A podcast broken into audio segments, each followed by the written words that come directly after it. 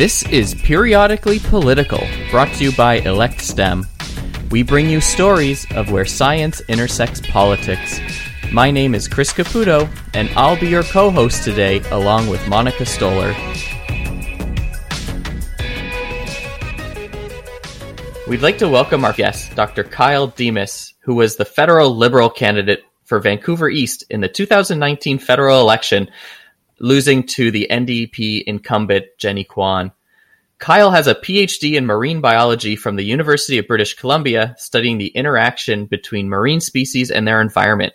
We are really excited to have him as a guest on this podcast to discuss his experience from STEM into politics.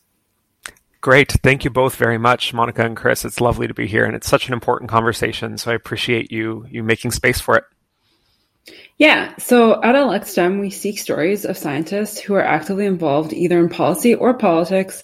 So our first question would be, what's your origin story? How did you decide to get involved in politics? Yeah, that's such an interesting question to ask always. Um, I never imagined getting into politics until probably July of 2019. And if you're doing the timing in your head, yes, the federal election was just a couple months later. Uh, I was at a wedding in Ottawa and I visited the House of Commons for the first time. And at this point, I was very excited with all the work the government had done for science.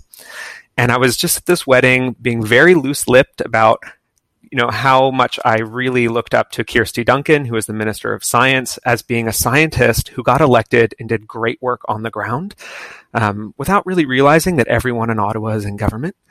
And so uh, at, by the end of this wedding, someone turned to me. They had looked on their phone and said, "You know, there's no candidate in your riding. You should consider running." And so that was the first time that I'd even clued in that this was something I could be doing. Yeah, that's actually a really awesome origin story. Um, could you sort of walk us through what it was like to be a first time candidate? I guess you sort of gave us the nomination process there. Were you previously involved in the party? What was the campaigning and fundraising like? Just to have our viewers learn about that. Yeah, so that was just the beginning, right? So that was the first time someone said, why don't you consider it? And I had no idea what to expect. So it was a lot of trying to figure out the lay of the land. Um, and someone who happened to be somewhat involved in the party said you should consider it, but I still had to learn the nomination process.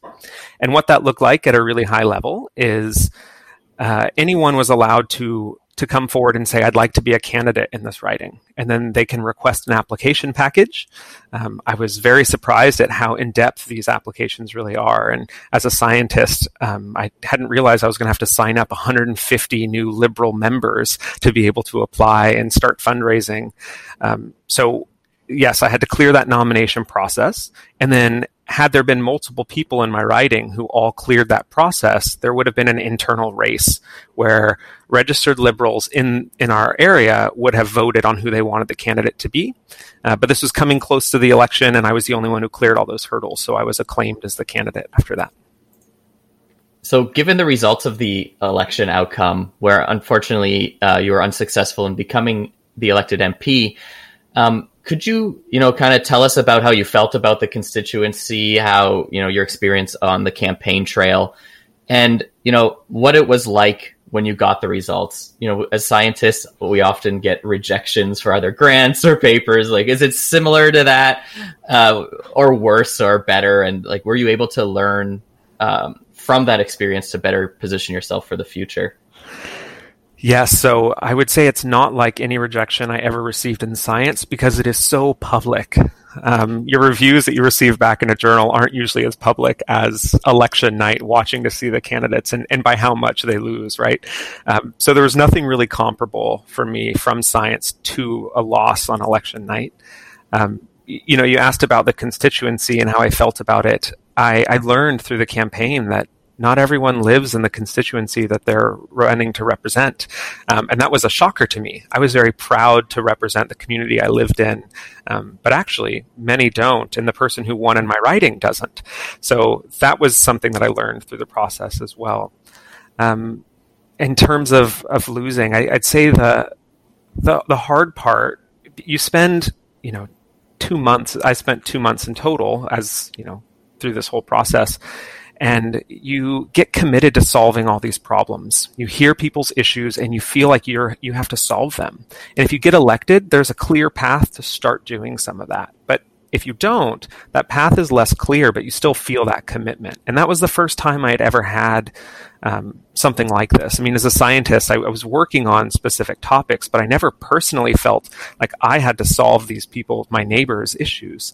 Um, so I guess the way that I got around that is I hosted a dinner with a lot of the local liberal losers, we called it, um, who lost in the election, to say, how can we still work together to advance some of the commitments we made on the campaign? And I think that was a really productive way of, of taking that momentum and still still feeling committed to, to solving those issues. You know, based on that, you know, it kind of sounds like you're still very much involved in the political community. And so, you know, perhaps I'm making an assumption, but it, perhaps, or I guess it sounds like we may be seeing you on another ballot in the future. Um, are there specific strategies you think that you may take if you were to run again that were different than the first time? Um, and I guess as you, you kind of alluded to the fact that I, w- I would guess you would stick in the same constituency because it is your home. Yeah, so you will definitely see me running again, or at least trying to run again, seeking the nomination. Um, I, like I mentioned, I had never really seen myself in that role, and so when I jumped in right before the election as a candidate, I was learning everything firsthand. You know, just in the deep end, sink or swim kind of thing, um, and I learned very well that way so I didn't go into that with many strategies. Um, I had ideas of how things would work, and I was wrong about most of them. Um, but I did learn a lot that I'll be taking forward. And yes, I will be running again, um, but not in the same constituency because my partner and I got engaged right after the election.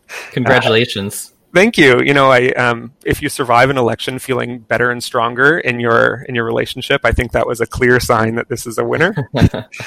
So um, we got engaged and moved back to his home community. Um, so I'll be seeking the nomination there, and that's Port Moody Coquitlam. It sounds like you were very new to this and you had a really good firsthand view of what it's like as someone with a STEM background to be running for office. Is there some strategy that you use to engage the public for some of your evidence based politics view or encouraging them to support more scientific views? Yeah, good question. So I found early on, uh, first of all, I was terrified of door knocking. Um, the first couple times I knocked on someone's door, I was just terrified.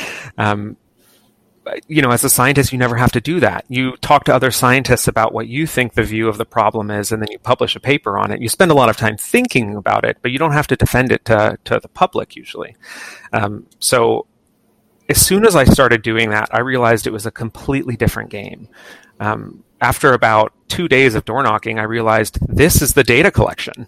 Um, this is what is empowering me to be able to to bring things forward. So it wasn't me going to talk to people and to tell them about how important evidence informed decision making was. It was to listen to what their problems were, and then you know if it if the the conversation allowed to talk about why an evidence informed approach could help um, but I, I, ended up finding that so empowering. When I would go to debates, I was drawing on the data I was collecting from people's um, firsthand accounts of their problems, and it, it was almost more like a, a scientific presentation then. So I would say it, that strategy was me shifting and thinking of data collection as public engagement. It almost sounds like you need to be a scientist to run to be able to understand that data collection. yeah, that's right. Uh, so, Kyle, someone who's been in science for over 15 years, how have you seen government policy influence science, or vice versa, seen science influence government policy? Yeah, absolutely. Even when you're in uh, your department and you're not really working with the external environment, you still see impacts of government on your work. When I was a postdoc at Simon Fraser University, I was working on resource management and some pretty critical projects, uh, fisheries in British Columbia, oil spills and scenario planning. But during that time, it was under the Harper government, and we weren't able to collaborate with the government scientists or policymakers. And uh, many of the scientists on listening might remember that scientists were muzzled under that administration. I hate using that word, but that was the reality that we were all living in. And so when Justin Trudeau's Liberals came to power, they unmuzzled scientists, reinstated the science minister position, created the chief science advisor position, commissioned the Naylor report. They did all these things to really focus on creating bridges between science and government and society. And that's the work that we need to be doing that I'm committed to. Another thing, we know that the representation of STEM elected officials isn't consistent with the general population of STEM backgrounds. Could you discuss some of the challenges you faced as a STEM candidate, in addition to not immediately being able to use your evidence based views? Um, some barriers to get into politics, how to overcome those barriers, and how we as a general public could support more STEM based officials? Yeah, so that's a really important topic to, to, to discuss. Um, when candidates run, they often tap their closest network to be able to support them because you have a, a rich body of people who know you really well, who can talk about your character, who can talk about the quality of your work. And they end up being very central in a candidate's campaign. Uh, as a scientist, I realized very soon most of my close scientific network wanted nothing to do with it. Um, they were they didn't want to donate. They didn't want their names associated with a political party. Um, I had a few for instance, my, my former supervisor, I asked for an endorsement um, because she's someone that knew that I work on evidence informed decision making, and I thought she'd she'd give an endorsement, but she was she didn't want to do that because what she wanted instead to see was for me to write a policy for her to evaluate and then to give an endorsement based on that evaluation, which is very scientific, right? But it just doesn't help you when the public wants to know you know, is this person going to be a good politician? Um, so, I, you know, I found myself struggling trying to find people close to me to to support that.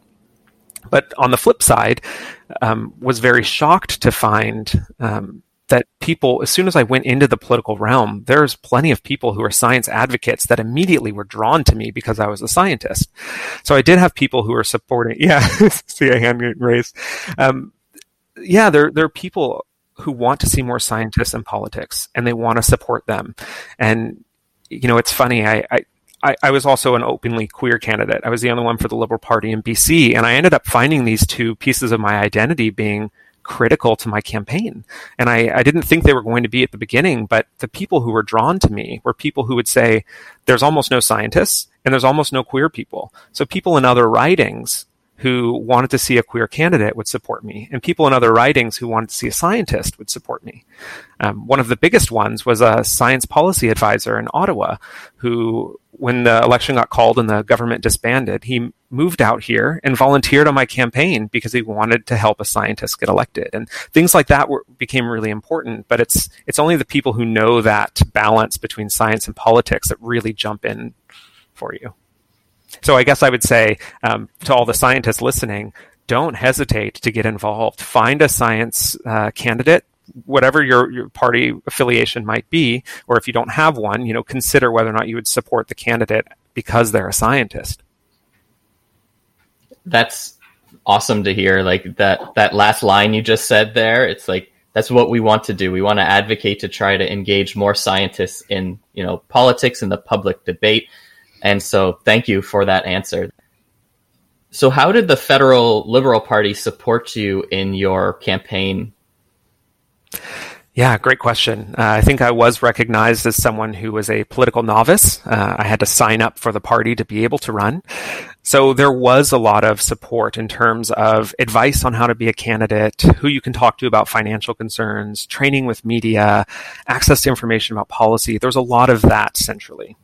Um, but then there were people like Hedy Fry and Kirsty Duncan who were members of parliament who had an affiliation with me somehow. So Hedy Fry has been an LGBTQ advocate and Kirsty Duncan a science advocate. And both of them, um, once they found out I was the candidate, reached out, gave me their cell phone numbers, were incredibly supportive. Um, and I'll, I'll, never forget this call from Kirsty Duncan because she, she knew firsthand what the challenges I was going to face were because she's gone through all of that. Um, and she said to me, she said, promise me at the end of every day, no matter how exhausted you are, and you're going to be exhausted, you write down a reminder to yourself about why you're doing this. Because it's going to be very easy for you to get lost in the specifics of trying to solve each issue. And you have to ground yourself in that. Um, and that was, you know, you can't say no to Kirsty Duncan. So I was very happy to, to do that. But then the last piece is there, you know, in BC, we were lucky to have such a great team of Liberal candidates, and they were all supportive. Um, people like Tamara Taggart, Sara Badiei, Terry Beech, they were all there um, and, and giving every type of support. Um, Tamara knew that she was really good with public engagement and being uh, at rallies and giving presentations and interviews, and I wasn't. And she gave me lots of tips that I'll, I'll uh, always take with me. So that was extremely supportive as well wonderful, and it's great to hear the the support from you know uh, your idols in in elected office, right? Hearing from from Kirsty Duncan as a as a scientist that that's that's fantastic. What do you think having more elected scientists and engineers would have on our political system in general, on government decision making? Um, obviously, as a scientist, we want to bring evidence based decision making into government, but do you have any um, thoughts on this? Yeah, I, I do think it's important to have scientists get involved as politicians and not just policy. Um, I think that you know anytime you get someone who's working on policy to, together with a scientist, they magic happens. They just feed off each other and do really great things. But you have to have someone uh, as a politician who's championing those bridges for them to happen. So my job, if I when I get elected, um, will not be to bring my science to government. It will be instead to build bridges between all aspects of government and the science that wants to collaborate with it. Awesome. You know, we've been asking all the questions so far. I want to kind of flip it over to you and and given your experience and your background and the and the current state of you know science and politics is there something that you're excited about today that you'd like to, to tell us about? Uh, I'd say that the thing I'm most excited about right now is Canada's COVID 19 response. I think it's just been a really excellent example of the power of evidence informed decision making and what can happen when we have strong ties between government and science, science and the public, and government and public, sort of all triangulating on, on these things. So I've been very happy to see that. Um, I think the the evidence is clear that when you do have that approach, lives are saved. And I think that people are starting to see that more than they have for a while. I think in the age of disinformation, um, there was some hesitancy for people to really just support scientists' uh, involvement in government. And I think this has really strengthened that. And I think what I'm hoping and I'm most excited about is that this won't be just the gold standard approach that we do when there's a pandemic. This will be our approach to all policy issues across the board um, in a routine way. Yeah, I think you make a great point there. It's been really nice to see all of the scientists actually take a leading role in most of the media engagements right now regarding COVID. I think that's really important. Uh, so thanks for your insights so far, Kyle. What we'd like to do now is a little quickfire segment. I'm going to ask you three related questions, and we'd like you to give us a quick response in a sentence or two. Okay. So, first question is What do you see as the most significant intersection between science and politics over the next 10 years? Yeah, so for science and politics, not science and policy, um, I think the the important piece to remember is that policy and science go hand in hand, and that that bridge is there. But what we really need is is advocating for science and politics so that those bridges can be built, so that we can enable policy wonks to work with scientists more directly across the board. Uh, but then you have to remember that it's not just that bridge between science and policy that allows that to happen. If you don't have good politics, you'll never have the opportunity to do that great policy, to design it or implement it. So more, more, uh, breaking down the ivory tower and really just strengthening these collaborations between government and science and public and science. Great. How about what do you see as the most important intersection between science and politics over the next 25 years? Yeah, so I mean, we're, we're getting so far ahead already. So climate change and sustainability have to be the biggest thing that we're tackling together. Uh, and that's going to involve scientists and, and politics working together because the science has been there for a long time for both of these things. Um, and it's only through science and innovation that we'll find more solutions for sustainability. So really, uh, those are the two hot topic points. And let's go a little bit further than that. What do you think is the most important intersection between science and politics over the next 50 years? 50 years, so 2070.